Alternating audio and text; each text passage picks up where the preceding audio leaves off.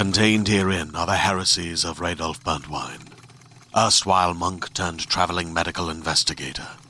Join me as I uncover the blasphemous truth of a plague ridden world that ours is not a loving God, and we are not its favored children. The heresies of Radolf Burntwine, coming January 2nd, wherever podcasts are available. Oh, hello. Hello. It's Jenny.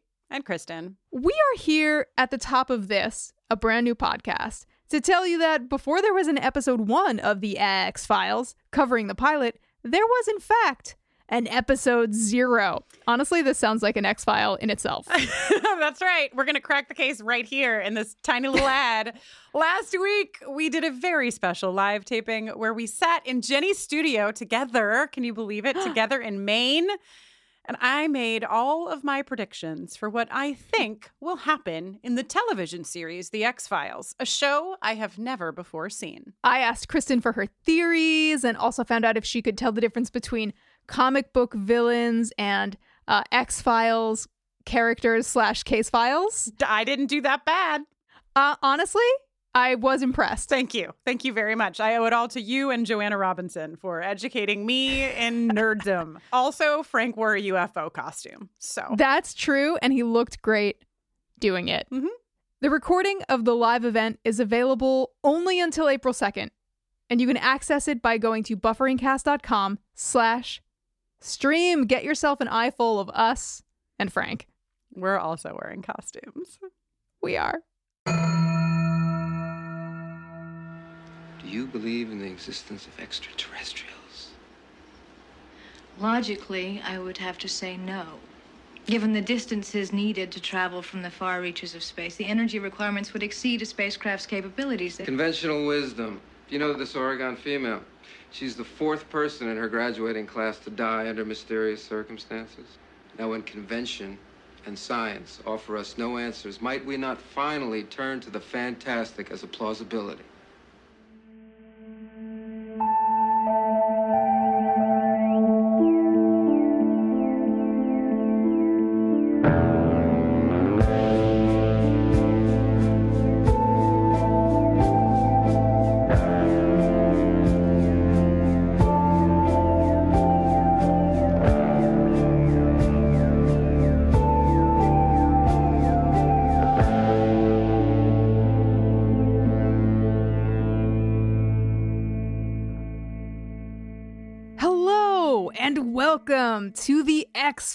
Files. That's the EX Files, a buffering rewatch adventure where we are watching and discussing every episode of the X Files one by one, spoiler free. I am Jenny Owen Youngs, ex wife of Kristin Russo, and I grew up watching the X Files. And I'm Kristin Russo, ex wife of Jenny Owen Youngs, and I've only seen one episode of The X Files. Today, we're talking about season one, episode one, Pilot. Pilot was written by Chris Carter, directed by Robert Mandel, and originally aired on September 10th, 1993. Woo! A long time ago. Hmm. This is the one, according to IMDb, where Agent Dana Scully is instructed to debunk an FBI project dubbed the X Files paranormal cases that have been reopened by Agent Fox Mulder. Beep boop beep boop beep boop. We are working with God's gift to production and uh, the one super being who knows all about the history of television, producer Latoya Ferguson, the flower of our hearts. Truly. Latoya is also watching the series for the first time, Just like me. but Latoya is very scared. uh, so, for listeners who are also scared, if you lean scared, Latoya is going to be giving us a scary rating that we'll share with you at the top of every episode. So you you know how many fingers you can peek between as you watch the screen, or if you have to keep your fingers all the way together in front of your eyes. Latoya gives Pilot two and a half out of five gray metallic implants. on the scary scale. And uh, two of those points go to Billy's creepy ass.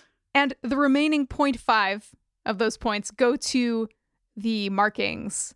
The telltale uh twin red bums. Ah. I mean, honestly, like uh, we, I know we just hopped off of the vampire train, but I was surprised nobody suggested vampires for these markets. I know, right? Just- Mulder, I mean, while you're there, you're in for a yeah. goose, you're in for the gander. What do people say? You're in for a penny, you're in for a pound. The two, the girl with two pennies, Jenny. That's what they say. They say that girl, Yes. she's always got two pennies. Yep, that's what they say. Uh, Latoya also notes, I also believe Mulder doesn't know what mosquito b- bites look like, which is fair. which is fair. Honestly, they don't look like mosquito bites. Like, I, I mean, I'm sure that Scully's fine, but they didn't look like mosquito bites to me. No. Um, Wow. Well, Jenny, here we are, here we fucking are. standing are. right at the very at the ra- on the razor's edge, uh, just gazing out into the yawning abyss of yet another many seasoned 90s More. genre television show of iconic proportions. More. What is it? 200 and what did I say? Just enough. Uh, There are just it's so enough. There are simply enough episodes. And like, you know, it's a particular thing to start this podcast because when we started buffering the Vampire Slayer, we were like, doop a doop a doo. And now, like, we're like, okay, so wow, we were like doop a doop a doo into talking about a television show. And then, like, a million things in our life happened and changed and shifted. Six years passed. And there we were as like two completely different people. So I feel like starting this right now, I'm like, very aware, you know. I'm just like, whoa, mm-hmm. is going to mhm. happen? What will uh, what will unfold in the next 14 years of our lives? Uh, only time will tell. Hopefully, neither of us will be abducted. That's true. All right, so I guess we should start at the beginning, which is um a title card that says that this Jenny was inspired by actual documented accounts. Yeah. Okay. So, a couple things. uh, before we before we get that card, we get the X Files logo Mm-hmm. and no credits and no theme music. Mhm. Don't worry, we'll have those in the next episode, and we can talk about them then. I can't wait. Now, this the following story is inspired by actual documented accounts. Mm-hmm. Card was partially included due to Fox Network's desire for the show to be portrayed as realistically as possible because reality TV was one of the most popular kinds of TV at the time. Uh, the real world was going strong on MTV, and actually, Fox had a show called Sightings, which uh, Oh. started in 1991, which was a paranormal focused Yeah. news show. That news show. That sounds very familiar, actually. Sightings. Uh, Clearly, the real world. What is the real world in maybe season two? I, real world was ni- 1992, their first season. Is that right? Mhm, Yeah. Um, wow. It reminded me too of like, I mean, I'm not a person who's seen a lot of procedural shows, but I feel like procedural shows and like all of that always are like inspired by actual events. It's like one time a woman was Ripped from the assaulted by a man. headlines. this this is taken from that story. Um, Yeah, so, yeah. yeah, very loose.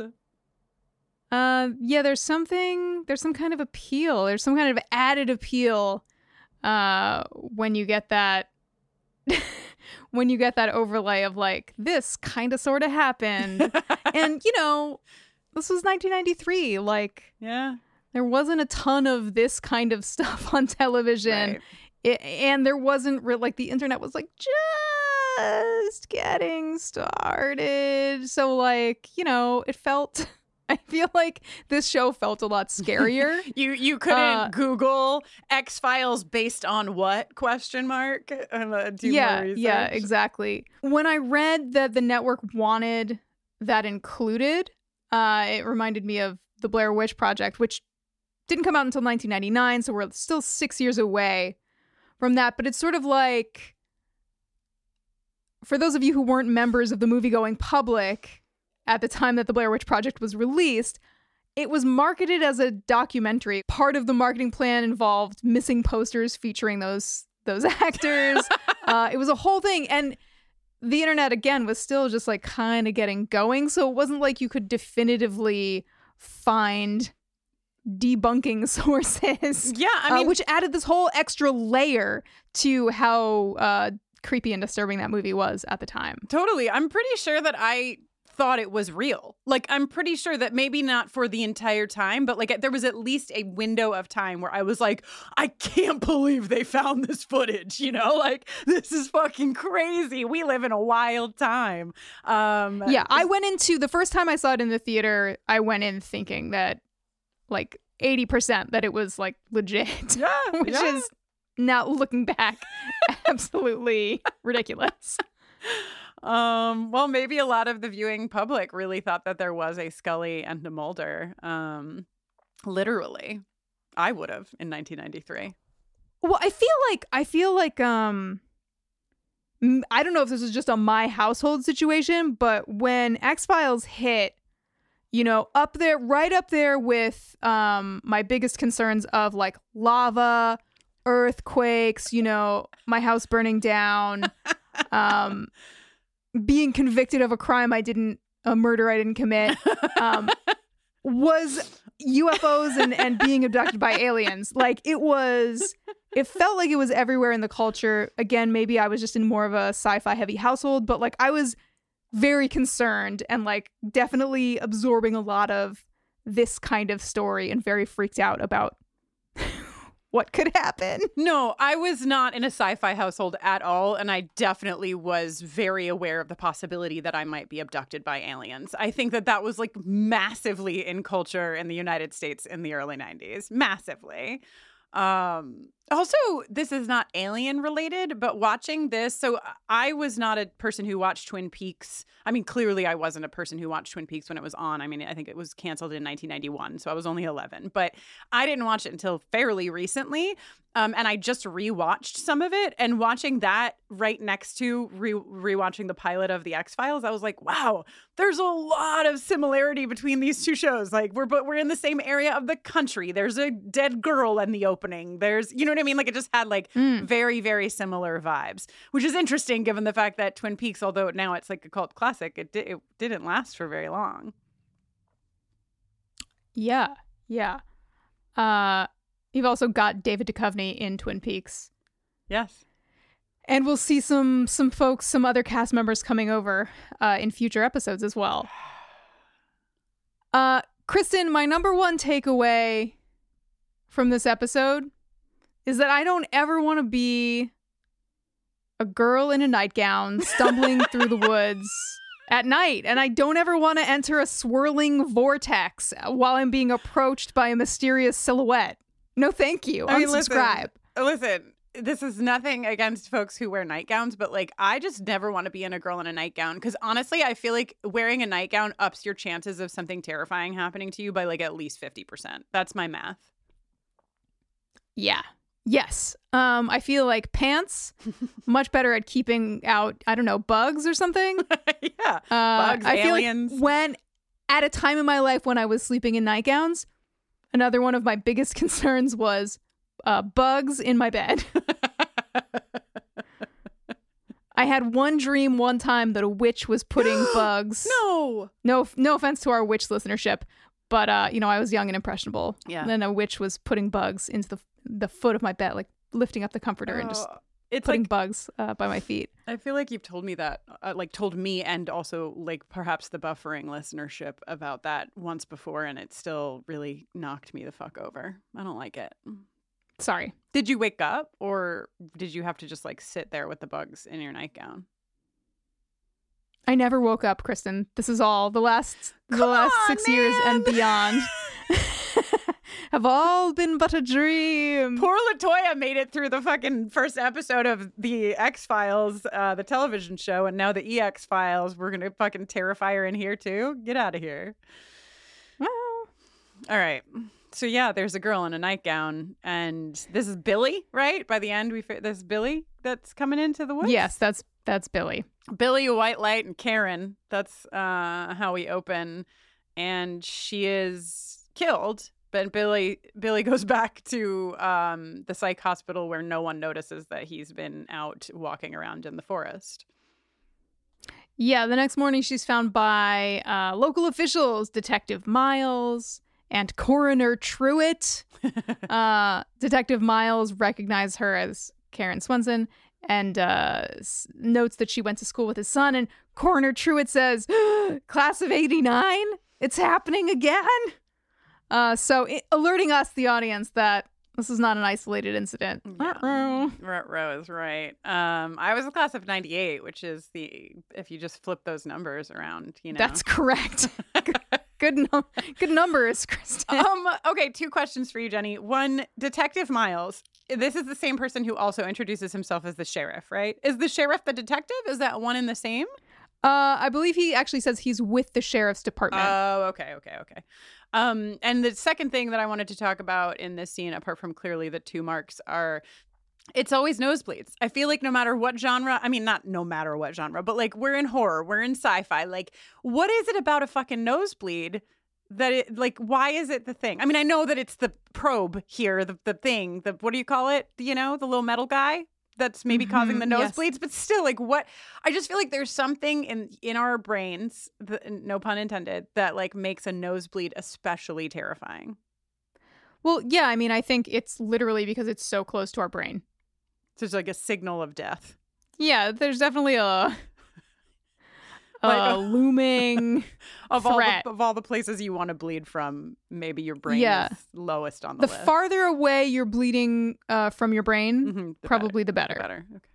Let's go, if we dare, to FBI headquarters in Washington, D.C., Oh where Special Agent Dana Scully is reporting for duty. Get a load of these glossy auburn locks, this suit, the shoulder pads. She's ready to play some football. Jenny, I refer to this in my notes as the jacket heard round the world. I Fair. This ja- now I've only seen one episode. I do know that Scully wears multiple uh, suit jackets, but I just cannot imagine that she will top this one. This is a jacket that is five times the size of her body. Gillian Anderson, uh, like my most recent memory of Gillian Anderson is watching Sex Education. And I don't know if she was always in heels or what, but when I saw her standing next to David Duchovny, I was like, she's so little. She's five three. you said? Five foot three?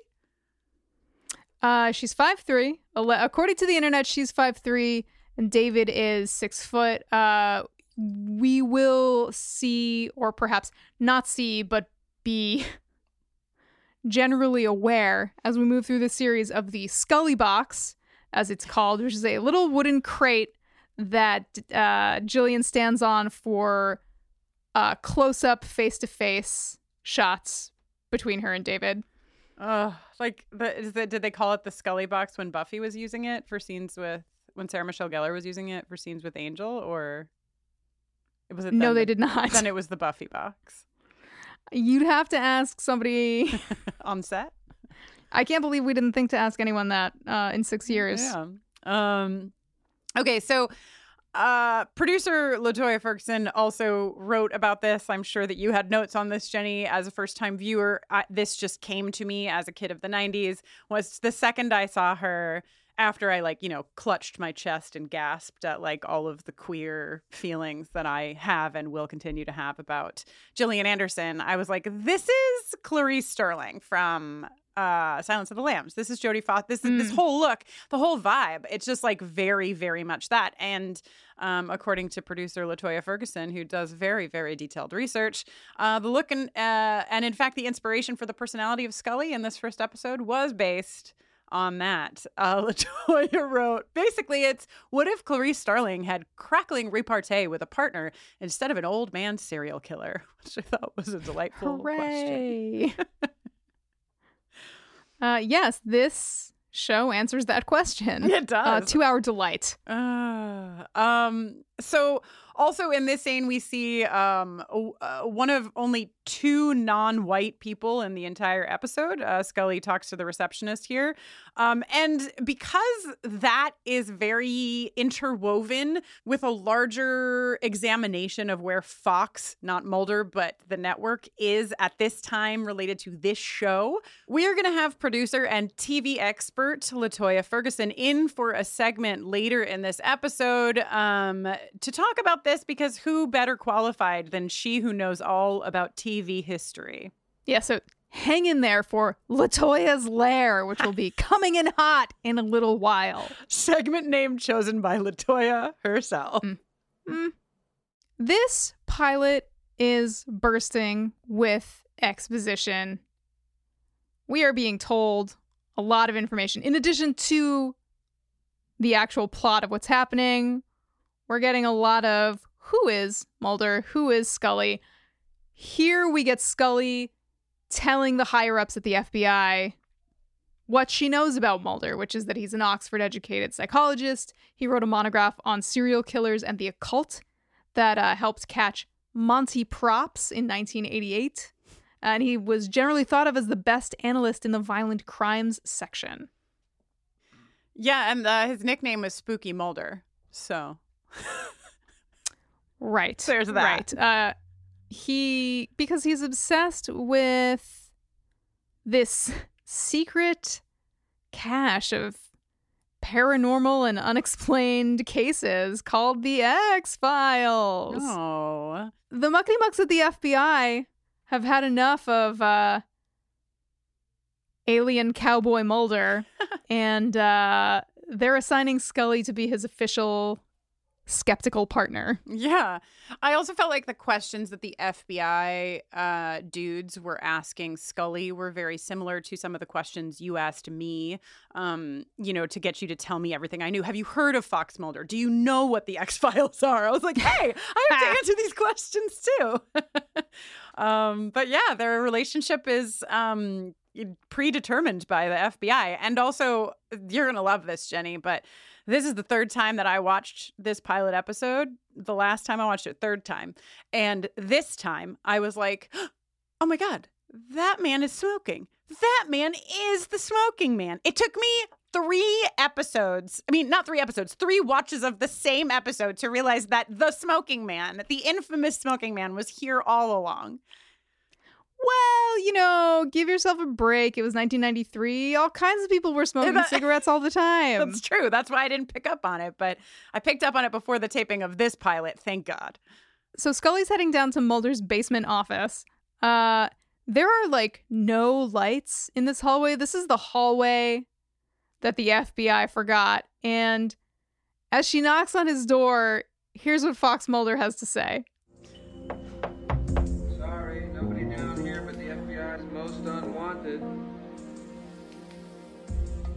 Scully is like what I imagine it's like to be a gal who went on a Tinder date with a gentleman and is like, let's see what his apartment is like.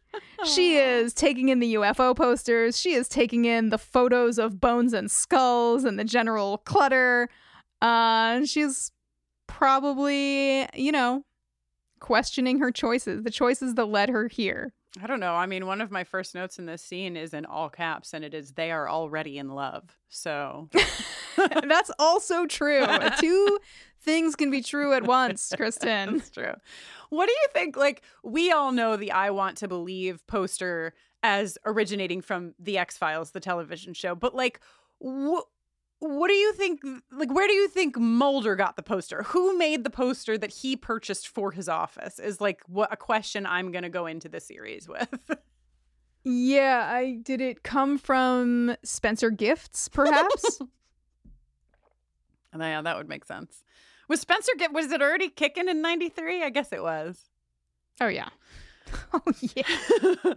So Mulder studied Scully before she got there, which is interesting because I feel like if they're sending Scully to like observe Mulder, that like they wouldn't have told him that she was uh, you know what I mean? They wouldn't have been like, so this is her name and she's coming to like watch you and take notes on you. But apparently he knew because he has read her papers and learned all about her. I think if you're getting a partner assigned to you, the partner isn't going to show up and tell you that they're your partner now. You're going to hear Yeah. something from the grown-ups. I guess that's true. I'm a little bit confused. Maybe you have more. Maybe I just misunderstood some of it, but I think something that I was trying to parse through is when the FBI agents were talking to Scully, they were like, this is what he does, but then also, like, in his free time, he does this other shit. So I was like, so is this like. Is this sanctioned work? Because if he's if Scully's being sent to like observe him, then I guess it has to be kind of sanctioned. Jenny has the look on her face of like, boy, do you have a lot to learn.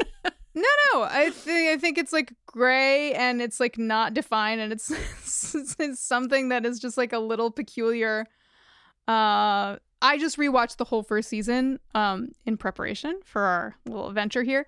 And there are definitely moments where I'm like can't they just like if they don't want him to do it, I feel like they could just like make sure that he doesn't do it. right, right. Um but uh yeah, it's uh he's not in violent crimes anymore. Uh he's just down here in his basement office oh with his with his little X files. Um one of the things that he learned about Scully in his research is that she is a medical doctor, bringing our count of how many times someone, anyone, has said that Scully is a medical doctor in the series to one. We are now at ding, ding, ding, one time, one medical doctor, and we're going to keep that counter running.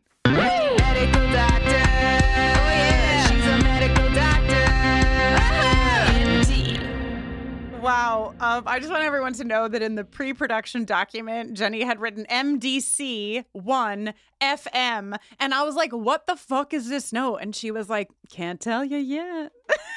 so I'm just Yeah. learning. Medical doctor count is one, and it is Fox Mulder who said it. That's right. Okay, great, great, great. Just uh, I'm happy over here with my little decoder. Um, Uh, Kristin, are you a visual learner? yes, big time. That's good because Fox Mulder has prepared.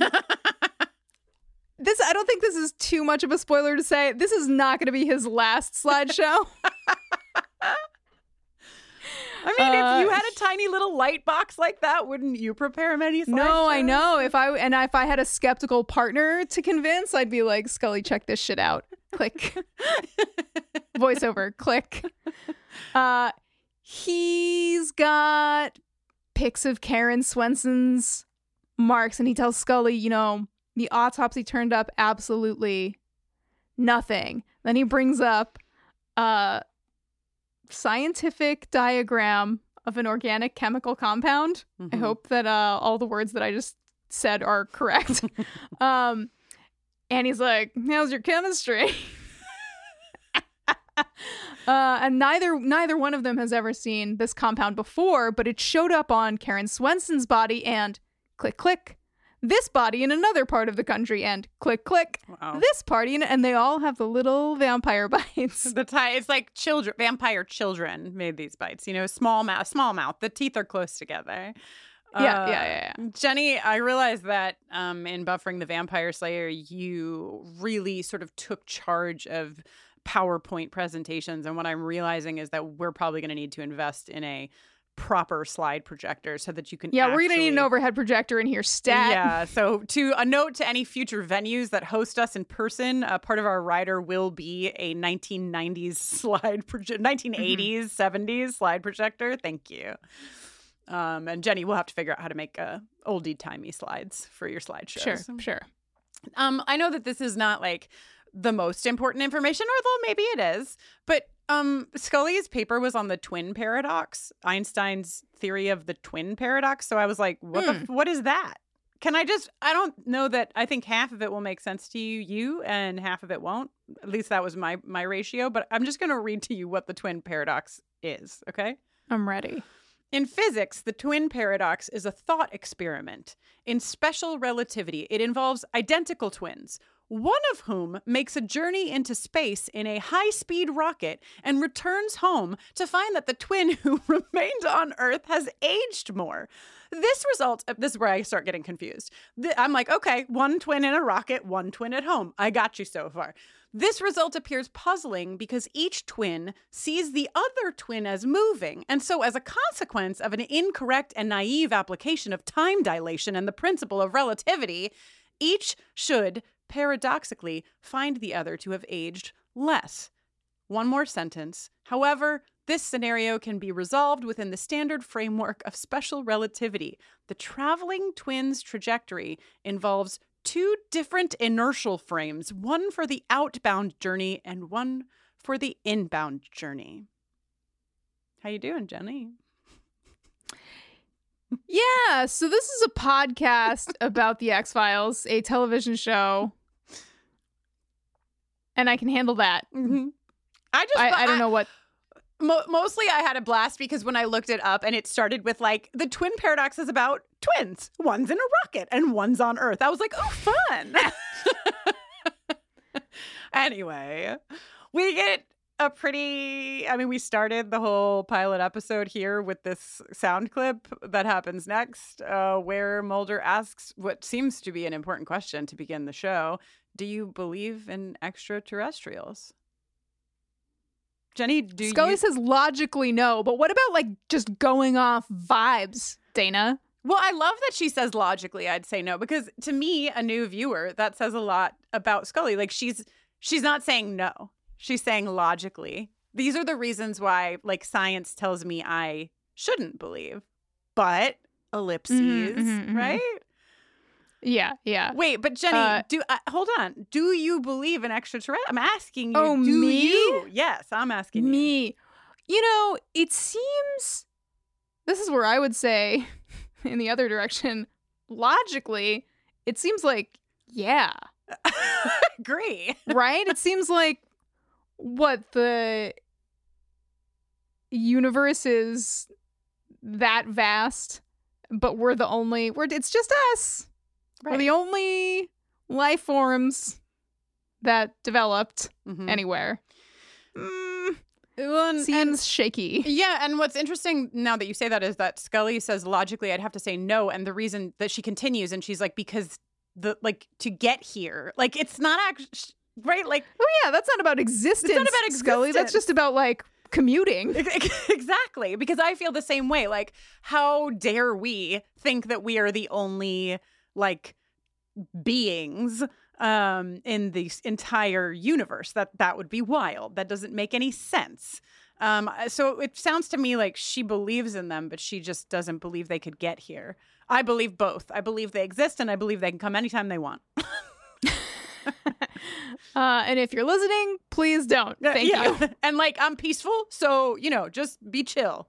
Don't make my nose bleed Uh, okay? Thank you. Scully also says the girl obviously died of something, which is how you know she's a medical doctor. Ah. I love this Mulder line. Um, like when convention and science offer no answers, might we turn to the fantastic? You know, he's not saying go We right might. there. Like he's saying, like I, I checked the math, I checked the science, doesn't add up. So now I'm checking the fantastic, and I'm finding lots of answers there. I feel like maybe it's just because they just met, or but probably more like because it's the pilot episode. uh, Mulder is like a little bit more intense and like monologue about the existence of extraterrestrials in this episode than he like he definitely dips down and like rides a smooth plateau for the rest of the of the season and he's like slightly just like ever so slightly even though i full, still fully endorse and i'm completely on board he's just like slightly condescending to scully in some places or like like a little extra combative which also does not last past the the pilot. Um That checks out to me a little bit again as a first time viewer, just because I'm sure that Mulder's entire existence is just like people telling him he's full of shit. And so, like, by the end of Mhm. this episode, like, he has clearly learned that Scully is there to do what she says she's there to do later in the episode, right? Like, she is literally there to learn and to try to solve the cases. Like, not, she's not there just to, to make him a fool and to, like, you know, find all the things she needs to put on paper to say, like, this guy, you know, spooky Mulder at it again. And so, you know, he probably just has way more trust for her by the end of this first episode. Um, and it makes him interact with her differently. yeah yeah Before we go to the plane ride, Jenny, I just, and maybe you were going to say this as well, but he says uh, to her that tomorrow they're going to leave for the very plausible state of Oregon because she's talking about how she needs like plausible shit and facts and whatever. and I love it.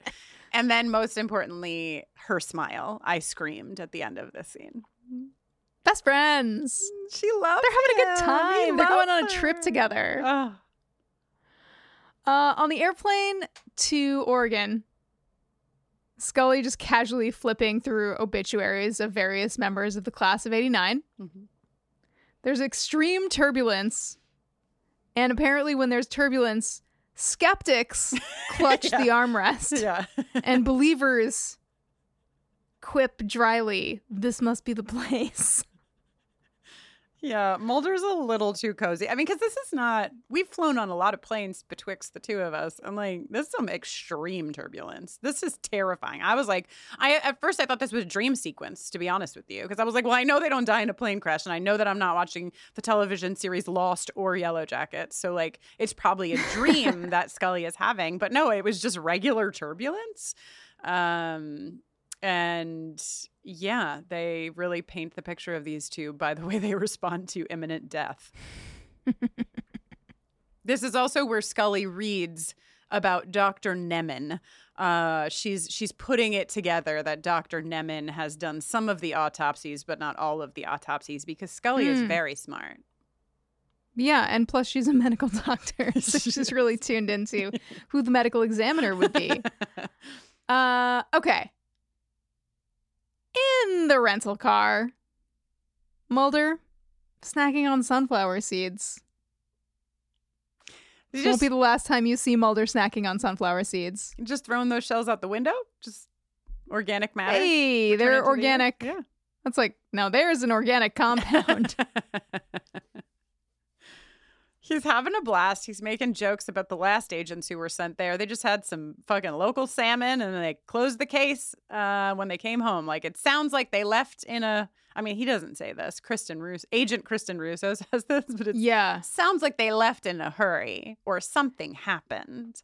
yeah, yeah. Or just like the plug got pulled. hmm Um, this is where they talk a little bit about those medical examiners because the first three members of the class of 89 who died had autopsies that show no unidentified marks or tissue samples. Uh, but those were signed by medical examiner Nemman, unlike the autopsy of Karen Swenson. Uh, don't worry, Mulder has arranged for a very fun ice breaking activity for their first trip together. They're going to exhume some graves. Yeah. This is actually what Jenny and I did before starting the podcast, just to like break the ice. Get, Yeah, you know, team building exercise, Yeah. uh, you know? Um, yeah, and just as he says that, we get some my closed captioning say audio feedback. I loved the amount of like audio feedback and what is it, metallic clanking? Is that the other very common uh, closed captioning? But yeah, some fucking happens in this car. The car goes haywire. Mulder pulls over and, as you do, goes into his trunk, gets out some spray paint, and spray paints a big red X on the size on the side of the road, then gazes meaningfully into the sky. But also, it just occurs to me that they flew to Oregon, which means that Mulder flew either flew with his spray paint and put it because that has to be a rental car, right? So he- Uh, he's either yes, it's a rental car. It's 1993. Uh, different times. I'm sure he just had it in his check luggage. he just he was like, you know what, some pants, uh, fucking my Georgetown baseball hat, and my can Mhm. of red spray paint. Just the essentials. Yeah, he marks it with an X, just like X Files, but X on the Oh, sidewalk. X for X Files. Scully's like, what was that? And he, like, I don't think that he's actually condescending to her. Like, I think he's just playing, like, in this part anyway, because he's like, no, you know, probably nothing. He's very confident. He's a very confident man. He he really knows that Hmm. by the end of this, the pilot episode, Scully might have some doubts. Okay, they're about to do a little friendship grave digging when who should arrive but medical examiner Jay Nemman. He's so mad. He's so mad, Jenny. He is like re like I don't know. I mean, I know he doesn't want this to happen, but also sometimes when you approach people uh, like with a little less anger at first, you have better results. So a tip to Dr. Nemman, maybe don't come out of your car screaming. Yeah. Yes, catch flies with honey, Mhm. sir. Sir. Uh So the person they're uh, exhuming today is Ray Soames. He was the third victim. He confessed to the murders of the other two teens from the class of 89 who died before him, but then he couldn't produce any actual evidence that he had murdered them. So, yeah. He just Uh, wanted to be locked up so that he couldn't get taken by the aliens. Poor Ray. As if that would stop them, Ray. and according to the autopsy, uh, he died of exposure. He was only missing for seven hours on an evening in July. Yeah. So that seems weird. Like, uh, are the Uh, aliens turning people into aliens? I know that we're not to that section yet where I talk about my feelings on theories, but like, what is happening here? Anyway, continue, Jenny. Mm, I noticed that Mulder calls Scully Dr. Scully a, lo- many times in this episode, and I don't think that ever happens again after right now. So, oops. Oops, oopsie daisy. This is so embarrassing. This You know, when your one job Fuck. is to operate the big piece of machinery that uh, lifts the casket out of the ground and then whoops, butterfingers. Man. You drop it and it rolls and cracks against a headstone. the coroner's Uh, like, this isn't how it usually goes. Or whatever that guy, whoever that guy is. He's so Mhm. embarrassed. And then the casket, oops, it hits another headstone. Oops, it opens, and Mulder very intelligently runs over to crack open that baby. And Jenny, that's where I. That's where I write the note in all caps. A stinky alien baby. What? A stinky alien baby is what I decided. This was a stinky. It smells. We know that. They're all holding their noses. Mm. This is an alien, and it is a small alien. Maybe all of the aliens are small. I don't know. But this is a stinky alien baby. Okay. uh Thank God you're here. I'm here. I, I'm also a medical doctor. So Do you think yes, clearly. Do you think it smells any worse than like any other uh body in a state of decay that was just exhumed? I don't know. But maybe maybe it does smell a little bit worse because we know that Scully hasn't done this before. She's talked about the fact that she's never like right. She's never examined a dead body or d- dug a grave. But I feel like this can't be Mulder's first time, and he seems very moved by the smell. So I I would say it's more powerful. Aliens decomposing smells probably just different than humans decomposing, but Mulder is not accustomed. Mulder's never seen a decomposing alien. I think. He's certainly not behaving like someone who's ever seen a decomposing alien before. Uh, so they take this critter to the local medical facility, right? And Scully is just trying to perform an autopsy while Mulder is butting in repeatedly with his long lens, snapping a zillion photographs. He's just excited, you know? He's just so Oh, I excited. know. I can't wait until the car turns off later because I have never seen a human being so excited in my whole life as Mulder gets then, but we're not there yet. Yeah, yeah. Jenny, does the FBI measure in centimeters? Because like most of the world measures in using the metric system because uh, Scully measures this alien baby in centimeters and we're in the United States, so I'm just wondering if that's because the FBI you know, d- just does it globally. So if you're in the FBI, will you let us know? Do you measure in centimeters? Or if you're a doctor, Mm. A medical doctor. a medical doctor specifically, uh, if you could let us know, that'd be great. Yeah. Uh, Scully thinks this is a monkey, an orangutan. Mammalian, orang- orangutan. She says tang, right? Orangutan? Orangutan. anyway. Welcome to the podcast. Mulder wants to do x rays and like a bunch of tests. And then he says, I have the same doubts that you do. And I feel like what Does he. Yeah. Maybe I had the same doubts you do. I, I once had, but I don't think he ha- currently has. No, he seems pointed in an altogether different direction. Yeah. Oh my God. I scream so much in the next scene in my notes, just screaming the whole way down. Back at the hotel, Oh, yeah. motel, Hotel, Holiday Inn? Inn. But, uh, Uh, yeah. they Scully found something in the casket critter's nasal cavity. It's some kind of metal cylindrical device. Oh, really thought you were going to say Uh, doodad. Uh, I have doohickey in my notes. Okay, great. um, Scully is gazing upon it. She's surrounded by X-rays of of the head with the device still in the nasal cavity. She's taped them up to uh, lampshades. She's really settling in to this motel. Mulder comes by and says he's going out for a night run. He's too excited to sleep, Kristin. My notes are she loves him, his running outfit, his his hat backwards, her big t-shirt. Those are my screaming notes. I'm just so excited about this moment. I love it. I want them to kiss. I know it's not time yet, but I already want it. Is that a face of like, yet? Who said they kiss? Yeah. Well, in my mind, they can kiss as much as I want them to. Okay. Um, also, this is like total sidebar, but I just feel like as a medical examiner, Scully would not have these like very long but some short fingernails that like have like some dirt some some stuff under them like i just i, I feel Ugh. question about her fingernails in this scene that's all just a little sidebar I did not see them.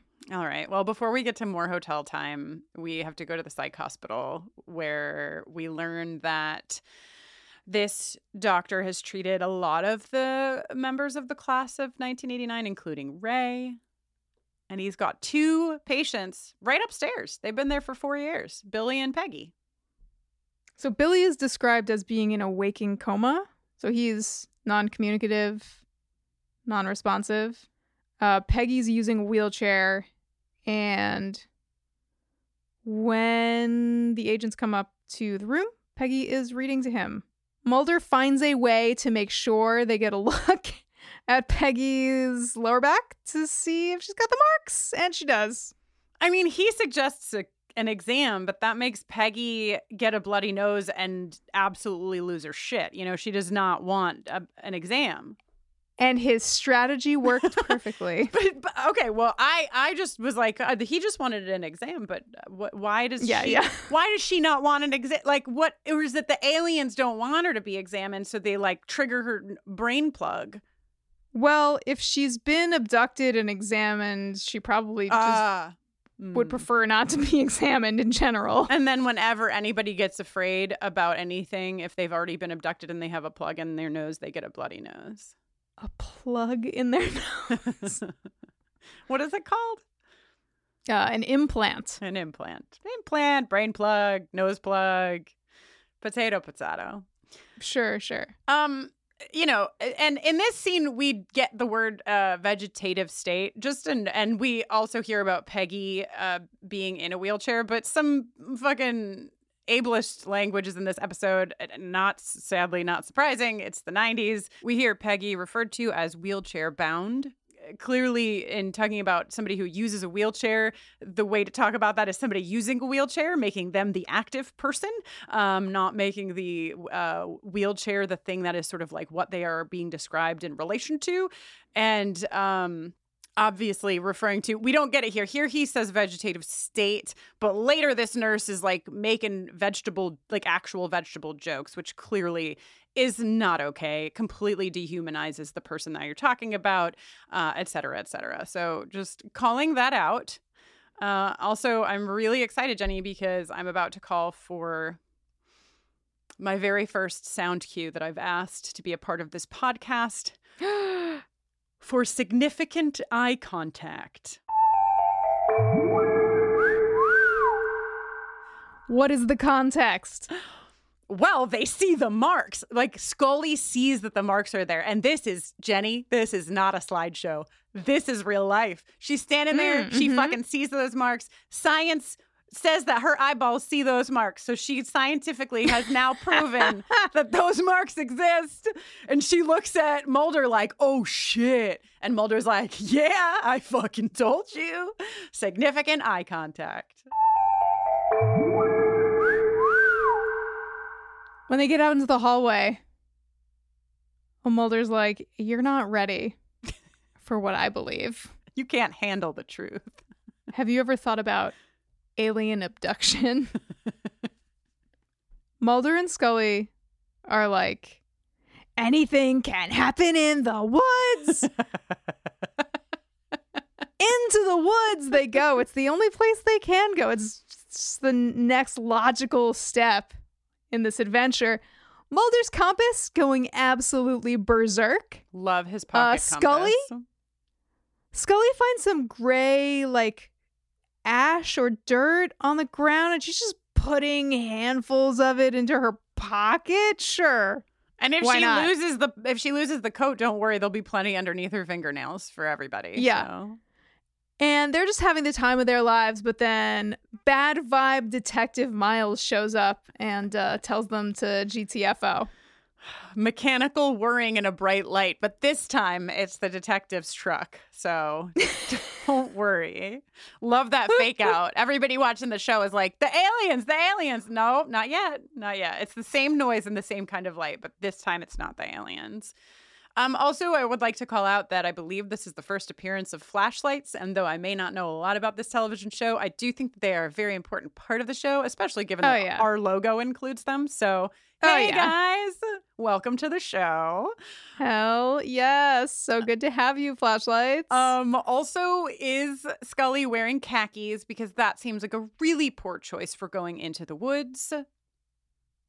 well, you know, Scully, I don't think goes into the woods very often in Okay, the fair. course of her investigations. All right, something for me to pay attention to. As she goes into the woods more and more, does she stop wearing khakis? Will she yeah, learn? yeah.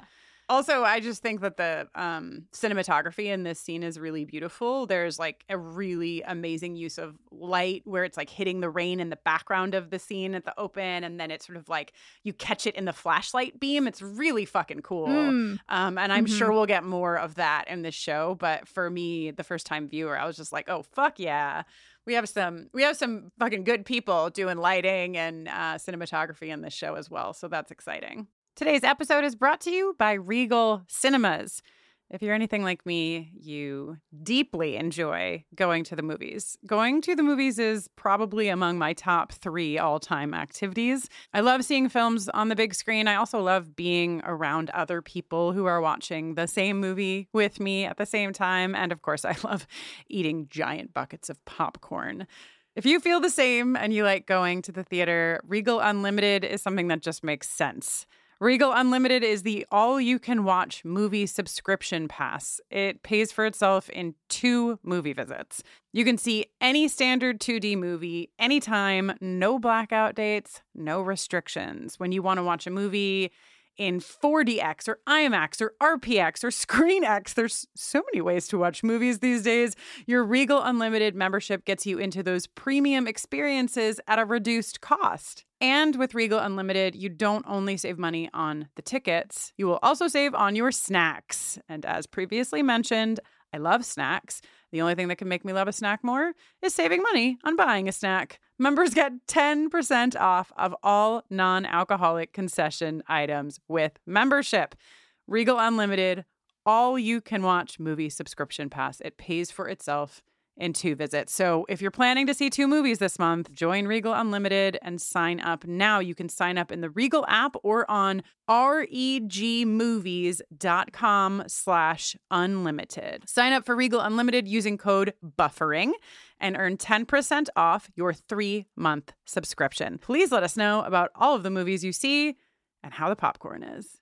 Hey there, this is Justin Bartha. I made a funny new podcast, King of the Egg Cream. It has the greatest cast in the history of podcasts with actors like Lewis Black, I'm torn by my feelings for two women. Bobby Cannavale, You can eat it, or if someone hits you, you can put it on your cut. Melanie Lynskey, I wonder what these marvelous things are that look just like boiled chicken feet. Jason Ritter, I can break things and pick locks and kill people. Michael Stuhlbarg, The whole point is to inspire people that they should make themselves better. Ari Graynor, No, don't whet its appetite. What are you, an idiot? me, Justin Bartha, That's not just any egg cream, that's a Lemke's special. and all narrated by the hilarious Richard Kind. This is the story of Harry Dalowitz and how he rose from nothing to become New York's King of the Egg Cream.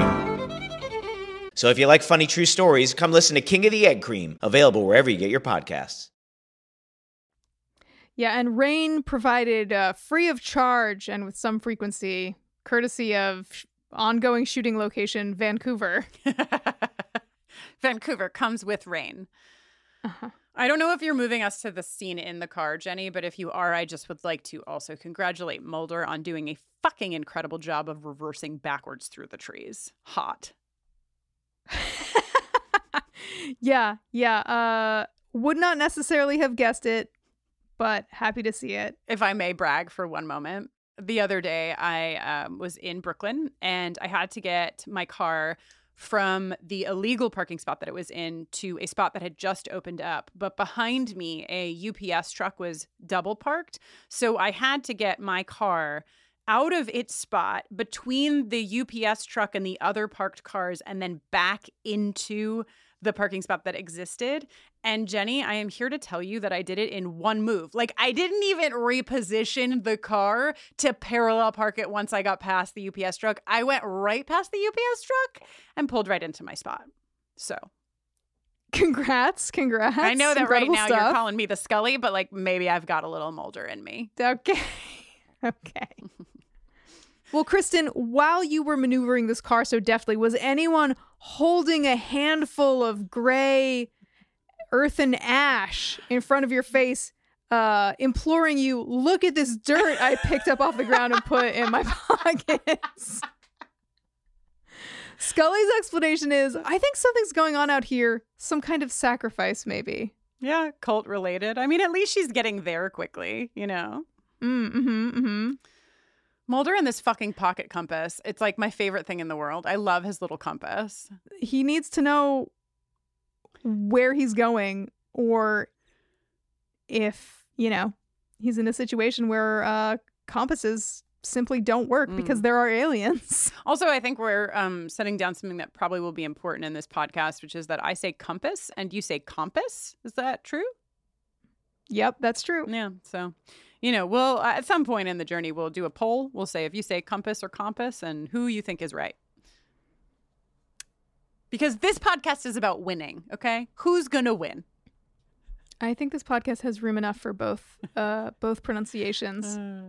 That's actually kind of a great segue because I would actually say that there might be room for at least three of us inside of this podcast. Who could the third be? I'm excited. Well, um, her name is LaToya, and the segment it starts with an L too. LaToya's lair. Imagine, if you will, a great and powerful dragon perched atop a treasure, rolling hills of treasure as far as the eye can see, except rather than doubloons and gemstones and uh, mithril armor and uh, dwarven smithed weapons. Uh, rather, LaToya perches atop a vast accumulated knowledge about uh, all things television, great and small. LaToya knows them all. Wow. I, dragons, I just picture dragons as like rhyming, you know? Yeah, yeah, definitely. Absolutely. Pete's dragon for sure, and LaToya's dragon, definitely. Nice. LaToya's lair, LaToya's lair. Hear the whisper, Mom, I'm scared.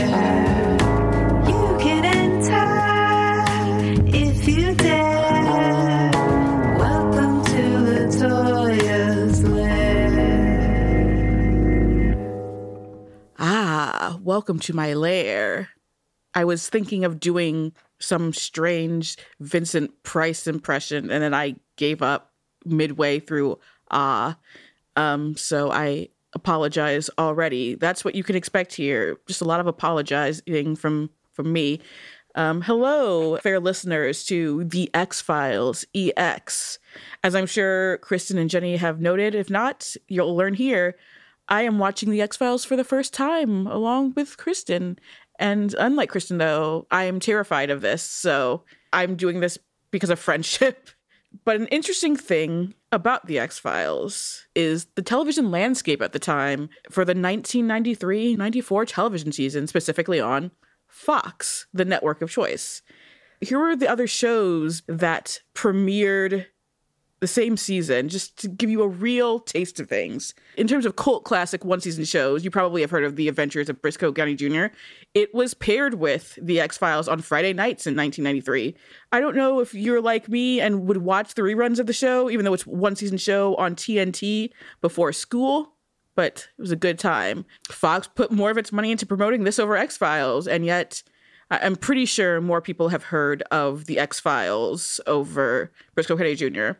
No offense to Brisco County Jr., a great kind of steampunk Western show. This was also the first season of Living Single, a huge sitcom for Fox. Some say the television show Friends stole the premise.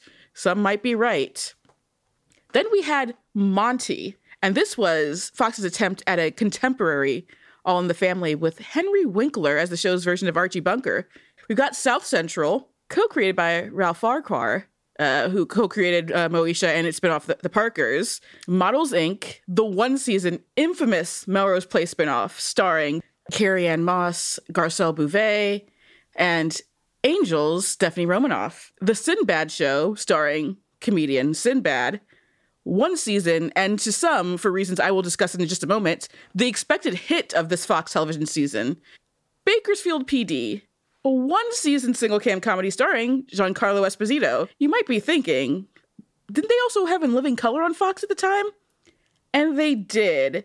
Fox was a fledgling network at the time, only eight years old. On Mondays, it didn't even try to compete with the reigning shows on television at the time, like Coach uh, on ABC, or the new show, The Nanny on CBS, or on NBC, The Fresh Prince of Bel Air, or Blossom. So on Mondays, they had just a, a movie night. Fox was still a black network at the time uh, despite dipping its toes into the water, you know, white led shows with the success of Beverly Hills 90210 and Melrose Place. This season saw the cancellation of South Central, which was critically praised, The Sinbad Show, and In Living Color, all in one night. Uh, by that point, Bakersfield CA was already canceled. Um, this led to Jesse Jackson even calling for the boycott of the network for institutional racism. The only black shows left on Fox after the season were Martin, which had its second season from 1993 to 1994, and Living Single, the brand new show. The following season, there would be New York Undercover, which was paired with Martin and Living Single because, you know, black. And to be fair, this was a successful lineup, uh, but it was also more prestige drama. And then the other one was Mantis, which was a black superhero show co created by Sam Raimi and also canceled after one season. All of this is worth noting because, holy cow, is the X Files white as heck in front of the camera, behind the camera. This is not to say I didn't enjoy the episode, uh, nor to pretend I don't know what the television landscape was at the time, or, or what the attempt by the television landscape and Fox at the time was. But it is, I don't know. I honestly kind of find it funny that I went back after watching it the first time. Yeah, I, I willingly looked back please pat me on the back just to see how many people of color I could find in the episode. Um, I was able to clock the receptionist at the beginning that Dana talks to and a, a patient in a bed next to Billy's. Neither of them had lines. And that's just where we're at. Uh, I think I will be keeping track, not even because of what Fox was doing, but now it just seems like a good mission to keep my mind off of how scared I am to watch this show. Thank you, Kristin and Jenny. I can't wait to repay you for this one day. LaToya's lair, LaToya's lair.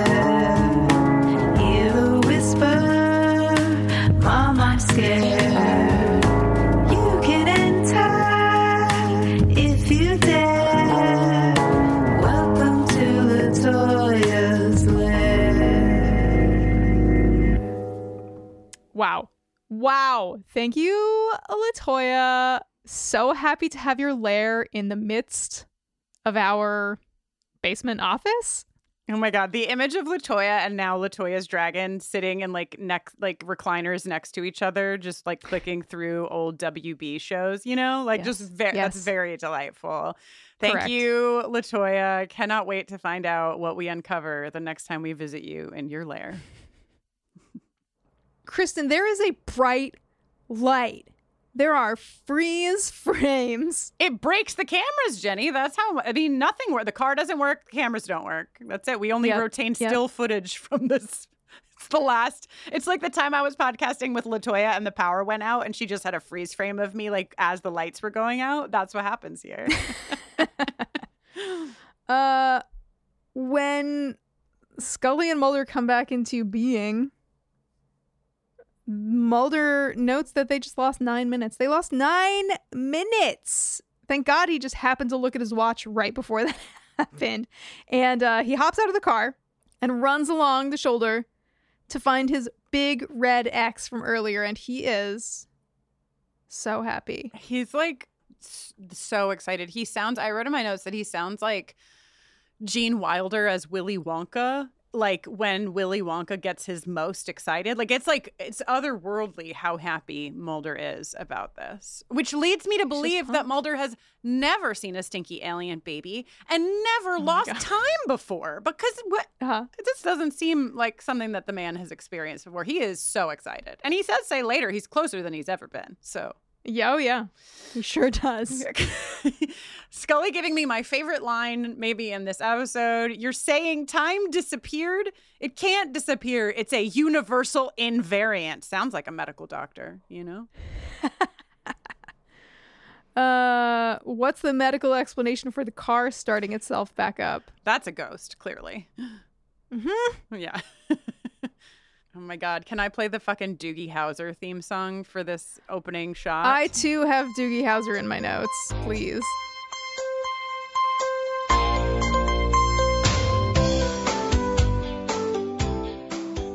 Take me back to a time when computer screens were black and the words were white. That seems way better for the eyeballs, you know? Yeah, it does sound nice. Oh, I didn't talk about this before, but I'm going to talk about it now. Scully has her glasses on. Um, she also had her glasses on on the plane. I am very happy when Scully has her glasses on. That's all. It's a good look. It's It's, a a good look. and good. I'll tell you what, Kristin. Again, I don't think it counts as a spoiler to say there are a lot of really compelling glasses that you have to look forward to over the course of the season. Oh my God, I'm so excited. All kinds of people are going to wear them. You're going to be so stoked. Will the smoking man wear glasses? I I cannot confirm nor can I deny. Oh my God. Um, I hope there's an episode where they put like googly eyeglasses on one of the stinky alien babies just for a prank. just just desperately shoehorning the phrase stinky alien baby into every possible nook and cranny of the pod.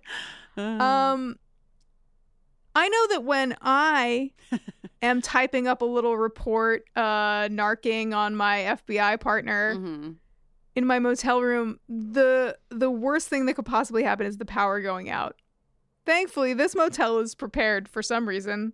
They have huge candles available uh to their clientele. Yeah, Huge matching. candles. They're definitely hotel candles because they both have the same candle and the same little like Yeah. crystal bowl. Um, also, j- just like small side note, when your computer shut down in 1993, like just in case you're listening to this and you're used to using a computer now, where like your computer's like, hey, I remember what happened. You want to go back to what just happened? No, your computer dies in Good 1993. Everything luck. is fucking go- it's gone. It's never existed. It's gone. So this is it's done. Her whole report is done. Yeah, her computer when it if it ever wakes up again, it will have lost 9 minutes and have no recollection of what occurred in that period of time for sure. Um, my next note is bath time. Because what does a It's lady do time. when the power goes out? She takes a Take a bath. bath. Yeah. Um, except as Scully's getting ready to get in the bath, she notices something on her lower back. She sees some red marks and she starts freaking out and runs over to Mulder's room and asks him to look at them. Okay. Now, before before we get to Mosquito Town, because I have stuff to talk about there too. But like, here's here LaToya uh, wrote this. I'm sure it's it's a, it's a thing that you know is common knowledge. But there's a there's a bit of male gaze happening here in this scene, um, and in the next scene, Which feels like out of sync yeah. With the rest of the app. And also, like the choice, because what I love about this scene in her bathroom is that she's, I wrote down, she's wearing very practical undies. They're just practical undies. They're not like, this is Mhm. not, um, we didn't talk about some of the other people being considered for the role of Scully, but one of them was Pamela Anderson because then, and bless Pamela Anderson. But this is a fair, that would be a very different direction for uh, Agent Mhm. Scully. Um, and so I just thought, I was happy on the one hand that they did not put her in like teeny tiny underwear, but I was, you know, we were we were all I think a bit aware of the the gaze that this camera took as it panned down. Um, and I also am wondering about the choice she made to wear her robe next door because you know, you if I was going to go show my coworker my upper back, I would just throw on my khakis you know what I mean? Like I would I would make it so that I could like sort of show that part of my body without like just being basically naked in front of him. Yeah. Yep. Uh, but Lato- LaToya's note here, which is you know important, is that there is one female writing credit for the whole first season. Um, and to LaToya's uh, research, it appears that that writer simply had the season's mandatory freelance script. She was not on the writing staff. So you know, we'll keep our eye. We have a j- Jenny. We have a jingle for it already. We do. We came prepared. Yeah. The patriarchy!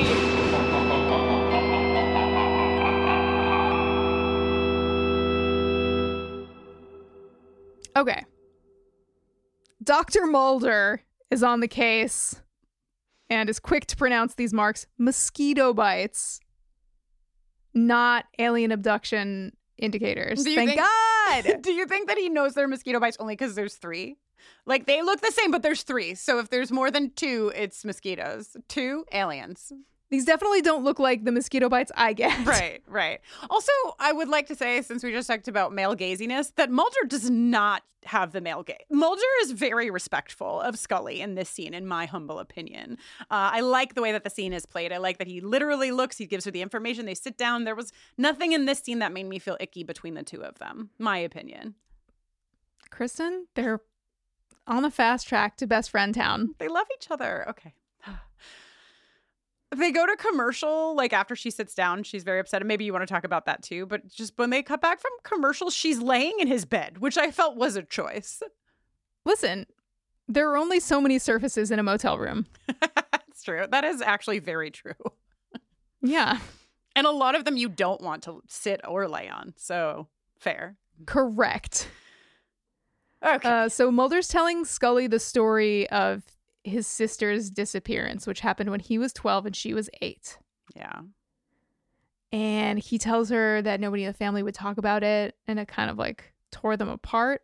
He went off to school in England, started working uh, at the bureau, and then he happened upon the X Files and he read them all. Oh my God. Now, this is where Mulder and Jenny Owen Youngs are very similar. This is exactly what John has. yes, what give Jenny me Owen the Youngs files would do.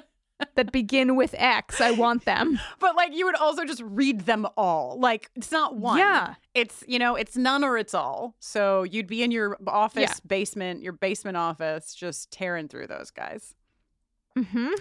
Um, he discovered like he he explains the fact that he had the time also i think if i understood this correctly he had the time to do all of this reading and stuff because he was like basically just really fucking good at his job. So he just like had a ton of spare time to read the x-files um and classic government. Uh the government has information and they're blocking his access to it but he has connections in congress and so that's the only reason that they have not shut him down entirely. Interesting. Sure, yeah, why not? Totally. okay. Uh, oh, it's time for He Dr. also- Heitz Werber. oh yeah, go for it. No, no, I was my only introduction. Please, you go for I just wanted to say his name, Jenny. That's all I wanted. Oh yeah, yeah, I know Yeah. it's satisfying. Yeah. Uh, so Mulder has actually done hypnotherapy. He's done some hypnotherapy sessions uh, targeting this incident. And what he has learned from those sessions is that he was in the room when his sister was taken and he was paralyzed and unable to help. This poor boy. This poor boy. I love that he's opening up to Scully so quickly, you know? That's nice. He's a sensitive guy. And this, you know, we've talked about this. He's this is where he's sharing with her that nothing else matters to him. Um, it's the closest he's gotten. And he is being basically blocked from information by the government. Um, which, like, to me, as a medical doctor, this is when I would stop doing that. I would, I, if when I hear the government doesn't want me to do this thing, they're really trying to make sure I don't get access to this information. Um, this medical doctor would be like, I wish you the best of luck. Um, I'm gonna be over here I don't, I don't want to fuck with that shit. Theresa calls and says that Peggy is dead. We cut to the scene of Peggy's death. R.I.P. Peggy. maybe a better way to go because like how did karen even die like what is, what is the alien deaths and are they preferable or less preferable to getting hit by a truck Unknown. Unknown. What's interesting about Peggy's death is that a man who was driving a truck and struck her says that she was running in front of the truck. mm-hmm. Uh, so previously, everyone was under the impression that that was not possible. mulder is like she ran on foot like he like really wants to make sure we're all talking about the same thing here Yeah. Scully yeah. um sees what time her fucking watch says jenny what time does her fucking watch say Nine oh it says nine oh three. This is nine oh three. And Kristin, when it rains, it pours. While all this is going on, Mulder finds out that that the casket corpse has been stolen. And then as they get back to the motel, it's on fire. Scully says, with a casualness that I can't imagine, there goes my computer. well i mean she had already lost the file so yeah, true. Uh, and along with it, the x-rays and the photographs. Is anyone else mad at Uh, Jenny for calling it the casket corpse and not the stinky alien baby? Because I am. Okay, mm, continue. Not getting on your train. I'm not getting on your train, Kristin. That's fine. I'm gonna have plenty of people on my stinky alien baby train. Okay. Oh my god, we get to go to a diner, making this even more like Twin Peaks because Theresa Newman is there and she's like, "You have to protect me." Sorry. Oh, I know. It, no, please correct me because I want it to be Newman. Every time I wrote it down in my notes, I wrote Newman. It's Nemman. You're right. Theresa Nemman. Let's take her to the diner. She needs some fucking rye toast with butter and she needs some tissues for her fucking nose because guess what? The aliens got her too. Here's a nosebleed. She tells them she wakes up in the woods all the time, which, no, thank you. yeah. And as they're chatting, who should bust in but Detective Miles? Billy Miles's father, actually. Bum bum bum. And her dad, uh, the medical examiner. These fuckers know something is basically what Scully Right? says. But like they Yeah. they clearly do. Like Theresa says that her dad knows about the marks and has told her not to tell anyone because he's trying to protect her. Uh, Mulder decides that the most reasonable course of action is for them to dig up the other two graves and find out uh, what kind of critters are in those gaskets. But when they get to the cemetery, they find that someone has already beaten them to it. Terrible news. Terrible news. Who the fuck dug up these graves? I mean, we don't get the answer to that, but we do get the answer um, to who this is when it occurs. Not occurs, but like when Mulder is like, I know who fucking did it. I know who killed Karen. It was Billy. I love this scene. This is my thing, my favorite scene in the whole episode. Mm. I luckily for me because it seems like it's going to rain a lot. I love a scene in the rain. Uh, I love a love scene in the rain. I love an argument in the rain. I love two new best friends from the FBI laughing their asses off because what is happening in the rain? and that's what's happening here. Mulder is like, clearly like I think Billy did it and Scully is like what are you talking about? Like, he, how could Billy have done this? And he's like, time lost and the forest controls them, and the aliens did tests, and it makes the marks, and the marks are genetic mutations. and then in the rain, let's just listen to Scully. Let's just listen to Gillian Anderson reply to her new best friend. And the Force summoned Theresa Nemman's body into the woods tonight. Yes, but it was Billy Miles who took her there. Summoned by some alien impulse. That's it.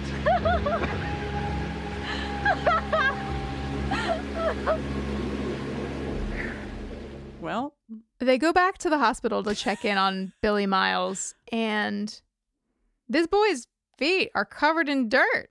Also, I not just any dirt, Kristin. Sooty dirt, ashy dirt, ashy earthen residue covers his foot pads. I just like I feel like I don't mean to to yuck any yums here, but I just feel like put some glove, just like a glove. A glove would help me with this scene. the amount of bare hands on this boy's dirty feet is just a lot for me to handle. She's trying to get to the truth, Kristin. Oh yeah, she is. She's no time for gloves. Scraping some of this dirt into a little baggie, I guess. But then fucking she re- so they go to the fucking hallway and like she lost the original ashy dirt. So now they have to go back to the forest. Oh my god. Oh my god. Um, this exchange feels important though, like cuz Scully's like I can't believe like I can't believe this. And Mulder's like pointing to his poster on the wall. um, but he's like, you have to write it down. She's like, but you already said it yourself, like blah, blah blah. And he's like, no, you literally like, I don't know if you forgot why you're here, but like you have to write this down. And then she's like, fuck, I gotta go put more dirt in my pockets, you know? So then off to the forest they go. Okay. When you're on a case and you you know you can smell blood in the water, you know you're getting close to the truth. There's only one thing you can do. Mm-hmm. Run through the woods at top speed in the dark with a flashlight. Until you trip and fall at the feet of Detective Miles. so he can say, I told you to stay out of this. Before he scoots over and bumps into Mulder.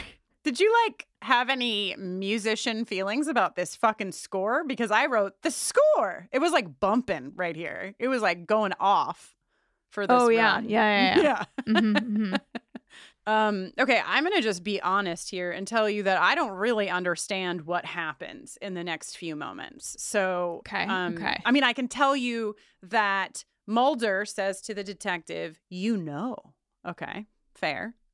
And Mhm. then the detective sees Billy with Theresa in the what are we going to call this little spot? The landing pad? Is that the name of this yeah, area? yeah, yeah, yeah, yeah. The landing pad, sure. Says, "No, Billy, leave her alone." Interesting, cuz what was he doing there before? And then he goes to question mark shoot his son to stop him from doing the thing? What is he? Is he going to shoot the aliens? Are they there? What is happening, Jenny? I listen. Some people say, you know, live by the sword, die by the sword. Uh-huh. Uh work in an environment where you're trained to solve problems with a gun. Uh, attempt to Mm. solve all problems with a gun. Okay, Even okay. if you don't know what you're doing or why. Okay, sure. Don't know what your Sure, plan sure, is. Sure, sure.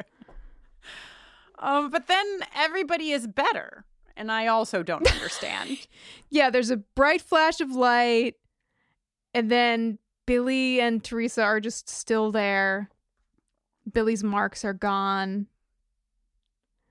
Uh, everything is quiet. Scully got, you know, after she recovered from her fall, okay, she walked very slowly towards the blinding light, but then before she crested the ridge, she said to herself, I'm close enough. This is fine. I don't need to look any closer than this. she said, "There's 200 and something episodes to go. I can't look yet." Yeah, yeah, exactly. Um, my uh, there's a screaming note from me here. Uh, the way that Scully and Mulder touch each other in this scene. Mulder comes back down. Scully meets him, and like you know how uh, knights would sort of like shake each other's hands, but they would shake it to the elbow. It was like a Uh-huh, you have a knife? uh-huh. No, you don't. I don't either. Great. It's like that, but on each other's like hips, kind of. Like it's like a. it's just. It's nice. I liked it. And he says, she says there was a light, and he says it was incredible, and it just feels good. I love them. Yeah. It's great. It's great. Oh my god, it's almost time for another significant eye contact cue, Jenny. I Take, take us- literally, I can't wait. take us to the next scene if you're ready. So back at FBI headquarters, Billy Miles is being questioned under hypnosis, uh, under the direction of Mulder's doctor. What's his name, Kristin? Dr. Hans Verber. Uh, and he explains that the light gave him orders, took him away to the testing place, put something in his head. From behind the glass, Scully and cigarette smoking man are watching. And when Billy finishes his testimony, Mulder looks. Now is this is one way glass, right? Uh, not if you're Mulder and Scully. if- exactly. They make significant eye uh, contact through the one through one way glass. It's incredible. Unbelievable. It's incredible. they can't be contained, Kristin. They simply cannot. I'll tell you what, I didn't even realize it was one way glass till right now. That was just me realize I just I was like, wow, look at them. And I just realized how powerful it was. Wow. uh sadly, like for me, I'm like, great, the episode's finished here at significant eye contact. But sadly, the FBI dudes have to get back involved. They're not pleased with Scully's reporting. They're like, prove it. And she's like, well, actually, here is this implant that I took from the nasal cavity of Ray Soames' exhumed body. If that was Ray Soames. She says she ran a, quote, lab test and the material could not be identified. Not exactly sure. Her at home lab, Jenny. oh, right. Okay. Yeah, yeah, yeah. Sure, sure, sure. sure. She's a fucking Um, medical doctor. No, I know. Totally. I like a character like this, you know, like a char- like she's not trying to say that she has more than she has. Like she's very honest and very direct with these dudes and she's like, "No, you're correct. My report is personal and subjective. I cannot substantiate the time loss. I don't have this, I don't have that, but I have this one thing." Like she does her job. She like literally does it. If it were me, I would have like hidden the probe and like tried to figure out what I was supposed to do because I would already be in my own, you know, drama television show. So Back at Scully's place. wait, she says the material oh. could not be identified in her at-home lab, and she also says Agent Mulder believes we are not alone. And then she hmm. meets the she walks by the smoking man in the hallway. She does. He's so excited. Oh, I can't wait to talk about the smoking man and his filing system. We'll get there. Okay, okay, okay. Okay. Uh later at home in bed, uh, in some mini blind angel lighting. Literally my note. More angel lighting. There's a lot of it in the episode.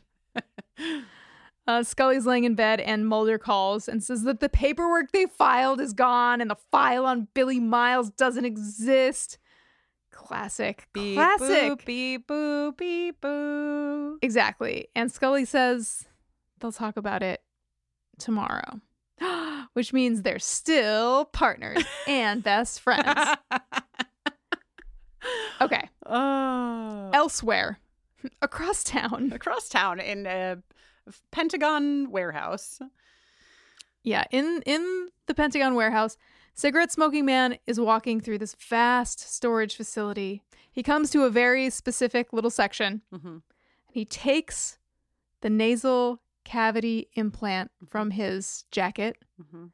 and puts it into what I can only assume is a vessel that he got from the little nasal cavity objects section of the container store, you know, because he's got a whole bunch of them.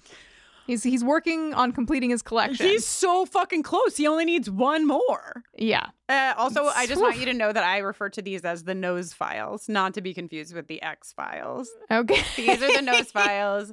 This is so satisfying also. Like I would love to be collecting small items and putting them in this like plexiglass sealed con- it's very delicious. Um, Yeah, yeah, yeah, yeah. Very satisfying. But yeah. We see him walking out through this like long aisle, high shelves. Think of all the things contained uh in this warehouse. And then he like leaves through a door and it closes behind him and has a map of the Pentagon on the door and it's like you are here. Here are the exits. This is the Pentagon. now, Kristin, yes. I would like you Yes. to write down this little map of the Pentagon on this little door in your Scully report laptop diary. okay? Just file it away. Don't forget to save and shut down properly. laptop uh screen could you make a screen grab in 93 we'll just call it a uh, a drawing i'll just make a hand drawing of the pentagon got it great Perfect. um oh jenny uh, something about this scene is that like there's the x files but mulder has those so these are different files these are a different kind of file these are extensions of the X file. They're tri- double X and triple X files. Uh well these are more like um it seems like more artifacts and evidence and stuff connected to versus the X files. Yeah, versus like files in a filing cabinet. Got it. Okay. Cool. Cool. Okay, so dare we, having reached the end of the episode, dare we take a little stroll Mhm.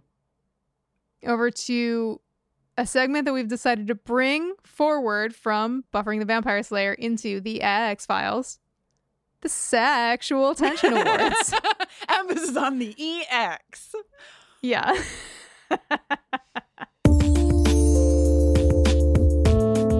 Sexual attention award.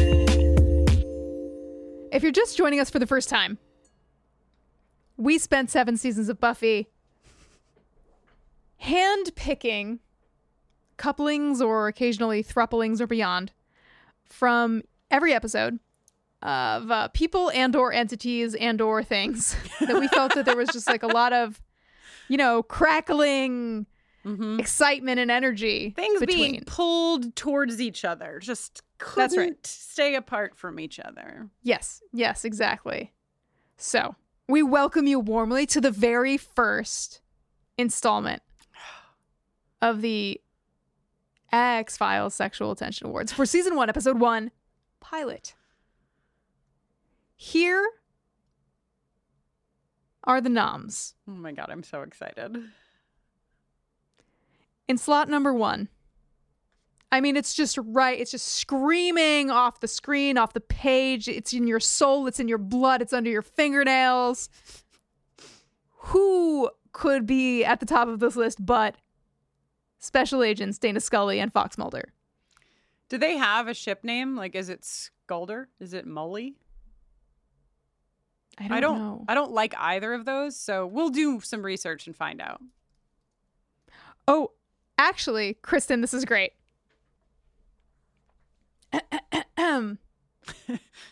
It's always you know it's gonna be good when Jenny clears her throat like that.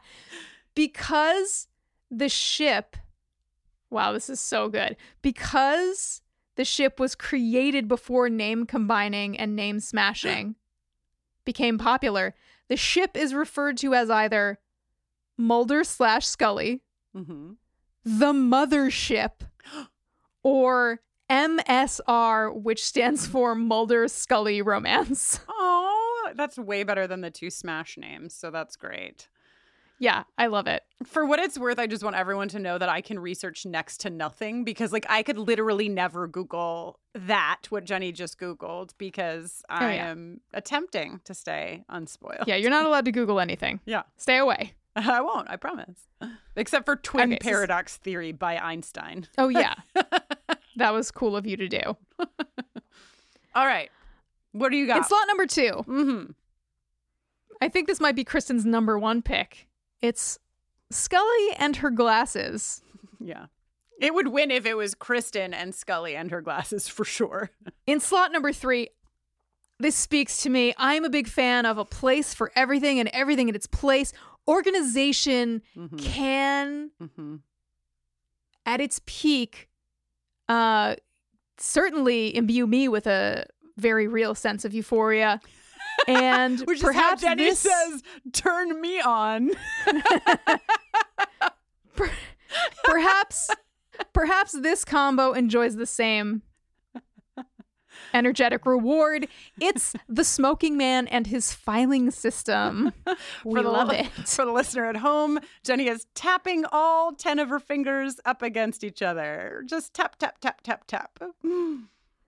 And in the fourth slot, your final nom, you know that kind of attraction where you simply just cannot stay away. You cannot stay away from each other, even if you know, Mm-hmm. even if you know you're no, it, you're no good. No Yeah. good can come Yeah. of this unholy union. Still, you must be in one another's embrace. It's the class of '89 and the Woods. Are you saying that The Woods is the problematic fave of the class of 1989? I guess that's what I'm saying. okay. If you're new, welcome aboard. We would love for you to make your voice heard in our beautiful democracy here on the X Files. Please cast your vote in our Sexual Attention Awards for this episode. Find the poll via our Twitter at BufferingCast and let us know which of these pairings or groupings has the most appeal to your true heart. Welcome aboard the SS sexual tension, is what I thought you were going to say. Oh, yeah, that would be good. Sexual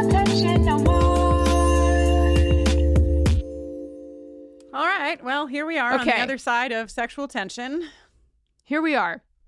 We've talked about the episode, we've talked about the STAs, and now, Kristin, it's time. Mm. I must bid you mm-hmm. gaze into your crystal ball, your Kristin's ball, if you will, and tell me what's next. What do you think is going to happen? What do you what do you? What do you see ahead of us in this season, uh, or even in just the next episode? However far into the future you wish to look. Kristin's crystal ball. She can see it all. What's coming down the pike? I'm sure she'll get it right.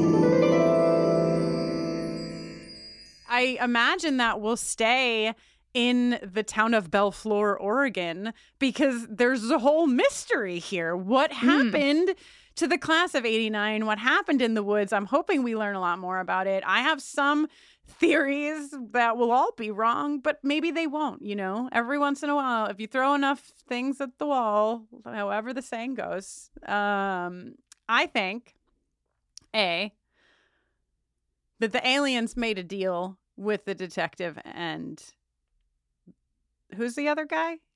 Oh, and the medical examiner. Nemman and Detective Miles. I think that they are in on something because the idea that Dr. N- Dr. Nemman says to Theresa, "Don't tell anybody because he wants to protect her."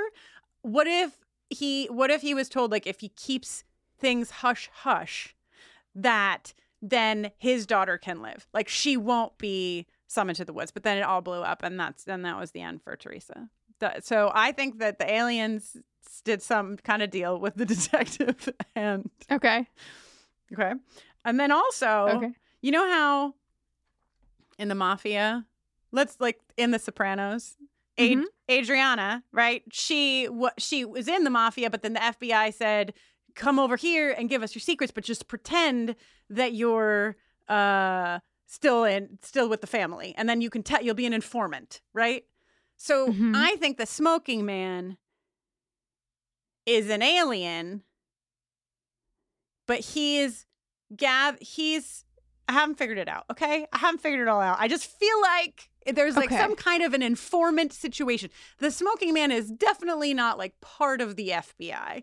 He feels like something outside of that, big time. And so I feel like Okay. perhaps he's disguising himself as. Have you ever seen that show 30 Rock from the Sun? Those aliens made themselves look just like people. So 30 Rock from the Sun. Yes. what's it called?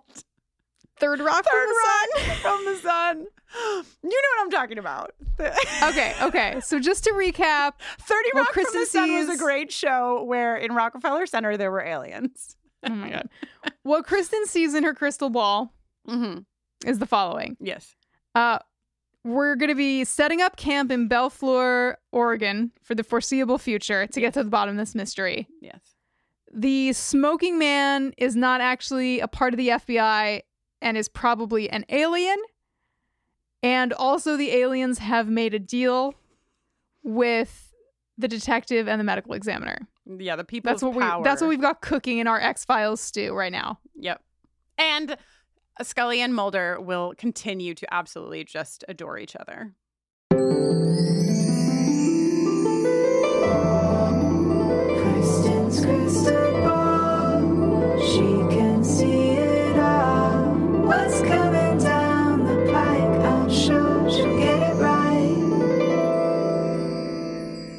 Wow, great roundup of predictions, Kristin. Thank really you. incredible stuff. ten out of ten. Thank you. So I would say that the status of this X file is closed. Wow. We did. I mean, we did do it. If the X File was about will they do a pilot episode, we did. We did it. Hooray! Well, what a delight. I can't wait to do this 209 more times. No, no. You, you don't. You can't. Don't look ahead. Just simply be present right here at this moment. Beautiful friends. I'm Jenny Owen Youngs, and when I'm not watching The X Files or Buffy, I'm usually making music, including my latest EP, which is called It's Dangerous to Go Alone. You can hear it in all of the places Bandcamp, Spotify, wherever you listen to music. You can give me a shout on Twitter, Instagram, TikTok at Jenny Owen Youngs anytime. Hooray! Hooray! Uh, I'm Kristin Russo, and you can find me um, on socials or on my website by using my first and my middle name. If you're new to the podcast, you waited for the X Files. Well, you're about to learn that one of the biggest X Files is is her username Kristin Online or is it not? It is not. It is Kristin Noeline. my middle name is Noeline, like Noel, but with an I and E. Jenny made me a jingle, so you'll all remember how to spell it. Kristin with an I, N O E L you can use that spelling. Uh, find me on Twitter. Find me on Instagram. I am not on TikTok though. I guess I technically am on TikTok because I follow one person and it's Jenny Owen Youngs. I don't even know what that means as of this date. Um, and uh, when I'm not watching Buffy or The X Files, I am usually working with LGBTQ communities. I do a lot of speaking engagements, specifically at workplaces these days, talking about um, being good to LGBTQ folks in the workplace and also just talking about being a great parent to kids, no matter their sexuality or gender identity. You can find out more uh, on my website, kristinnoeline.com. Buffering a rewatch adventure is on Twitter, Facebook, and Instagram at BufferingCast. You can support us by, of course, leaving us an iTunes review, but it wouldn't be supportive if it wasn't a good one. You can go to our store and you can buy some of our fun new merch. We've got uh, new X Files merch, of course, a gorgeous enamel pin that is a little UFO, and the logo tee, all of that designed by Devan Power. Um, and of course, we are attempting in the year 2023 to go ad free. Not an easy thing for a podcast to do these days. So if you want to support us on Patreon, we are on Patreon, patreon.com slash bufferingcast. You can also find everything on our website, bufferingcast.com. This episode was produced by Kristin Russo, Jenny Owen Youngs, and LaToya Ferguson, with support from our consultant, Mackenzie McDade. It was edited by John Mark Nelson. And till next time, the, pod, is out there. God. Cannot wait to release the footage of us trying that 12 times to nail it.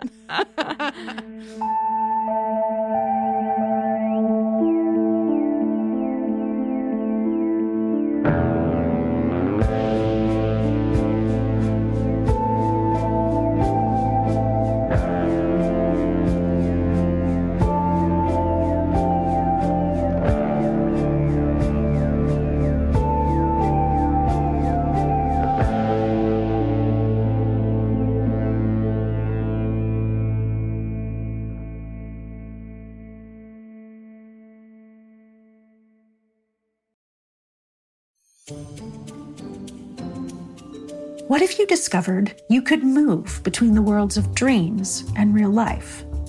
That's the story of Dream Breachers, where Evan wakes up on his 12th birthday and realizes that something he dreamt about the night before had actually happened. With the help of his friends, a reappearing stranger, and a mysterious organization called the Dream Academy, Evan will discover what it means to be a dream breacher.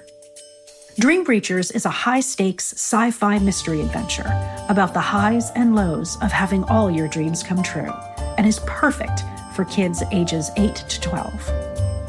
If that sounds like a dream to you, you're in luck. You can listen to Dream Breachers now, wherever you get your podcasts.